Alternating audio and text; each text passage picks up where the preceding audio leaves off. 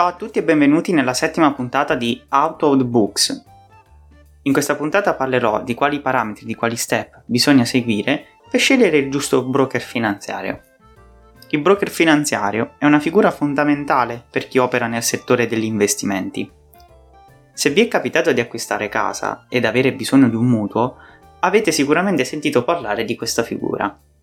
In sostanza si tratta di un intermediario che generalmente collega due persone chi ha bisogno di un certo bene, in questo caso finanziario, e chi è disposto a cederlo, naturalmente dietro una dovuta commissione. Il broker in sostanza esegue operazioni finanziarie per conto terzi. Il catalogo di prodotti offerti dai vari broker finanziari dipende dal broker stesso. Questo si presta a comprare e vendere asset diversi richiesti dai clienti come azioni, immobili, assicurazioni, dietro un pagamento di una commissione. Ci tengo a precisare che i broker seri non guadagnano mai dalla nostra perdita, ma dalle commissioni di intermediazione. Purtroppo sul mercato esistono anche tantissimi broker truffa. Il consiglio che posso darvi è quello di stare alla larga da tutti quei broker che si propongono di gestire i vostri soldi e fare le operazioni al posto vostro.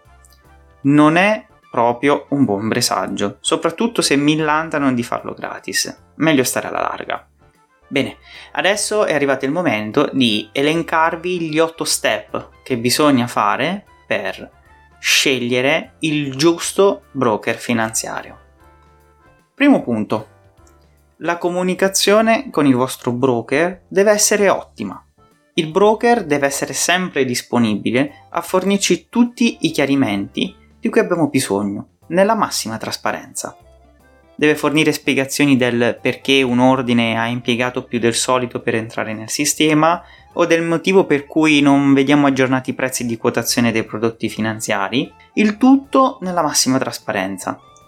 Anche il dettaglio dei, dei conti e dei resoconti sono di fondamentale importanza, fate attenzione a non sottovalutare questo aspetto. Bene, passiamo al secondo punto, una delle domande che mi vengono poste molto spesso è su quale piattaforma devo investire? Tu che piattaforma usi per investire? Cosa mi consigli tra X e Y? Mm, non ci siamo. Non bisogna scegliere prima la piattaforma e dopo capire come e su cosa investire. Come ho più volte accennato in questo podcast, le piattaforme sono soltanto uno strumento per investire.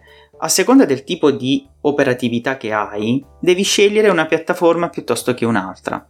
Cosa fai di solito? Acquisti ETF? Sei un trader? Acquisti azioni? Fai trading intraday? Acquisti azioni italiane? Acquisti azioni americane? Per cosa ti serve il broker? Che tipo di operatività hai? Tutte queste domande sono necessarie perché a seconda della risposta ci sono piattaforme che matchano meglio ed altre invece che sarebbe meglio evitare. Cerchiamo prima di capire di cosa si ha bisogno, con quanta frequenza e cosa si acquista. Detto questo, possiamo sondare il mercato, trovare il giusto broker che può darti il giusto servizio a un ottimo prezzo. Come terzo punto, bisogna fare molta attenzione a chi stiamo affidando i nostri soldi. Provate a fare una ricerca su Google per capire se altri hanno trovato movimenti o comunicazioni sospette in merito al broker a cui stiamo affidando la nostra liquidità. Dobbiamo accertarci che i nostri soldi siano in buone mani. Una garanzia che viene spesso fornita è per esempio la protezione dei 20.000 euro in caso la società di brokeraggio fosse inadempiente verso i propri clienti facciamo attenzione che appunto il nostro broker risulti nella lista di questa protezione.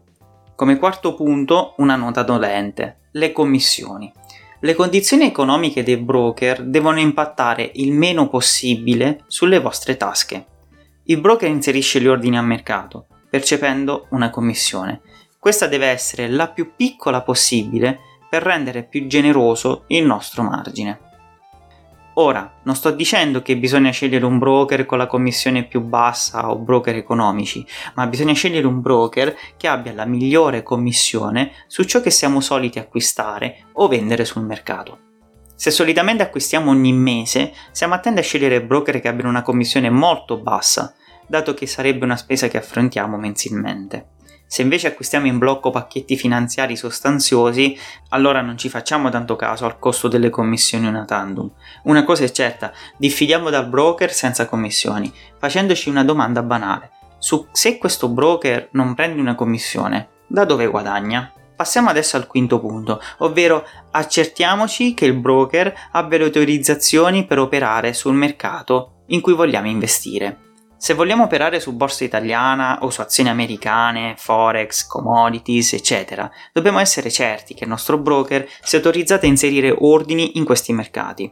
Non tutti i broker hanno la possibilità di accedere a tutti i mercati, facciamo bene attenzione a quello che offrono. Sesto punto, esistono due tipi diversi di broker. I broker detti ECN, ovvero Electronic Communication Network, e di broker market mover. Vi spiego in breve la differenza e quali preferisco. I broker ECN sono dei broker che agiscono direttamente sul mercato. Questi broker consentono al proprio cliente un accesso diretto ai mercati interbancari e soprattutto permettono di operare con il vero prezzo di mercato. I broker market mover o quelli che operano in OTC, over the current, sono invece i broker che operano attraverso strumenti che prendono il nome di CFD. I CFD sono strumenti derivati che hanno un'identità solo nella piattaforma di brokeraggio. Con questi broker non stai acquistando direttamente il fondo o il prodotto finanziario, ma soltanto un prodotto emulato dal broker stesso. Quindi il prezzo che vediamo di un CFD per un determinato prodotto X non è la vera quotazione di mercato di quel prodotto, ma un prezzo deciso dalla piattaforma e quindi dal broker. Con questo non voglio dire che tutti i broker market mover sono il male, ma bisogna fare molta attenzione perché attraverso questo sistema è più semplice drogare o manipolare il prezzo di un prodotto per trarne vantaggio. Personalmente non mi piacciono molto i market mover, ma preferisco gli ECN. Passiamo adesso al settimo punto che è collegato a questo discorso, ovvero lo spread di acquisto-vendita. A differenza dei market mover, lo spread di acquisto-vendita è uno degli indicatori fondamentali negli ECN. I broker devono fornire i migliori eseguiti in acquisto-vendita. Nel market mover non è un indicatore utile, anzi in molti market mover neanche indicato, in quanto l'acquisto e vendita viene eseguita su prodotti completamente gestiti dal broker stesso e non dal mercato. Fate molta attenzione a questo indicatore. Come ottavo ed ultimo punto c'è la gestione fiscale. Bisogna sempre informarsi se il nostro broker opera come sostituto di imposta oppure no. Esistono due tipi di regime, quello amministrato e quello dichiarativo. Nel regime amministrato paghiamo subito le imposte e copriamo tutti gli adempimenti fiscali dovuti. In questo caso il broker stesso che ad ogni operazione che eseguiamo provvede a pagare le tasse richieste dal fisco. Nel regime dichiarativo, invece, la piattaforma non agisce da sostituto d'imposta. Le minusvalenze e le plusvalenze, lorde e tutti gli adempimenti fiscali devono essere gestiti dal cliente.